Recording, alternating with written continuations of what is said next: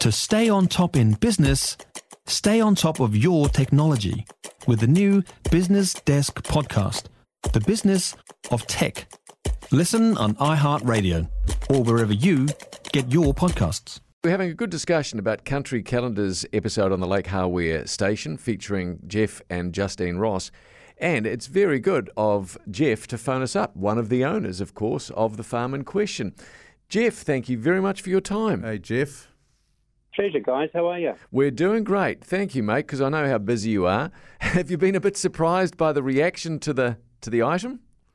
Well, I think what, again, it highlights is that agriculture is such an important topic for all New Zealanders, actually. And, yeah, look, when I heard that Country Calendar was the highest-rating show of the year for them, look, I guess we were pleasantly surprised with that. Mm. I mean, it's had an amazing amount of feedback. I think I read a story late last night, Geoff, one of the executive producers on Country Calendar, said that they have never, ever had so much feedback, both good and bad, on any one of their shows, and they've been going for over 30 years. So, I mean, you can take credit for that. That's a brilliant response. But some of it was critical. You'll be aware of that? Look, the responses we've seen have been really positive. So we've received literally thousands of email messages, thousands of texts, which have all been very positive, in fact, wanting more information because, you know, what we as agricultural New Zealand are facing really is two key challenges. One is how do we respond to climate change, given agriculture is almost half of our emissions, point one, and point two, how do we get more premiums for our growers? So as we grow food and fibre, how can we generate more income for those growers that create it? And so the curiosity around the premiums that we've been generating through our approaches is pretty high. So we're very happy to share that with all whom are interested, and are starting to do that. But yeah, I have been aware. I don't follow Facebook, but I have been aware. There are some negative commentaries on Facebook, and look, that's probably a little bit intriguing. It seems more around things like you've just been talking about, like painting the boards white and some of those techniques, which we again are also finding are really important techniques for us generating premiums with those fashion brands on the other side of the world who want to buy wool from a place that really, really cares for their sheep and has that as a high priority. Mm. Geoff, it's James here. I saw the program on Sunday night and I was quite fascinated by it, and I thought, oh, good on you, you know, being innovative and disruptors. But I did think at the time, I wonder how the traditional farmer is viewing this. So how do you get on with your farming neighbours? Great. We have a catchment group. We have really great exchanges with farmers in our region. We've had a lot of discussion groups visit. And look, as you mentioned, we're relatively new to this farm. And whilst I grew up on a farm, went to Lincoln, both my wife and I are from farming backgrounds. You know, we have a lot to learn, and we're learning a huge amount from other farmers in our region. And I think given we're from a marketing background, and have spent decades really studying how to generate premiums for the brands we create.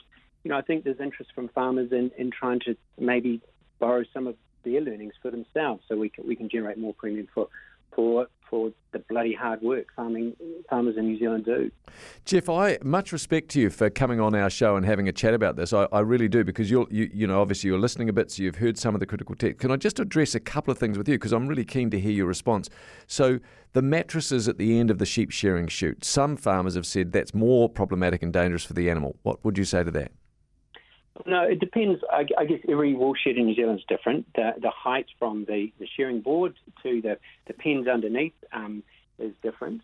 But look, when we saw some of our sheep coming down that chute, and this is actually a practice we understand happened here in the past as well, we wanted to give them a soft landing. And, you know, no one wants to see a sheep in the middle of the winter, freshly shorn, pregnant, going down and banging their knee, because then that sheep, that's got to put a huge amount of energy into recovery, fixing a bruise or a scratch, and we as farmers want that energy going into growing more wool and putting on live weight gains. So fair enough. Look, we stand that. Why? I guess the other question is, why wouldn't you make the other experience as comfortable as possible for your animals? You know, that's the question I would ask. You know, some may respond to that, Geoff, and say because of cost, you know, and that's been a common theme of the text. Is here's some, you know, Johnny come latelys. They sell a company for $35 million. They've got cash to burn. They can do whatever they like because the farm doesn't have to stand on its own 2 feet.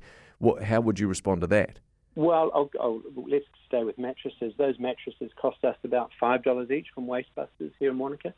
So I think farmers can handle that type of investment. But look, I do take the comment about, you know, financial, you know, results from a farm. Farming is really tough, physically, mentally, and financially. Look, it's not a rewarding, you know, financial game, I have to say. So if you come into this with a high mortgage, it's just going to add another layer of stress. We absolutely accept that.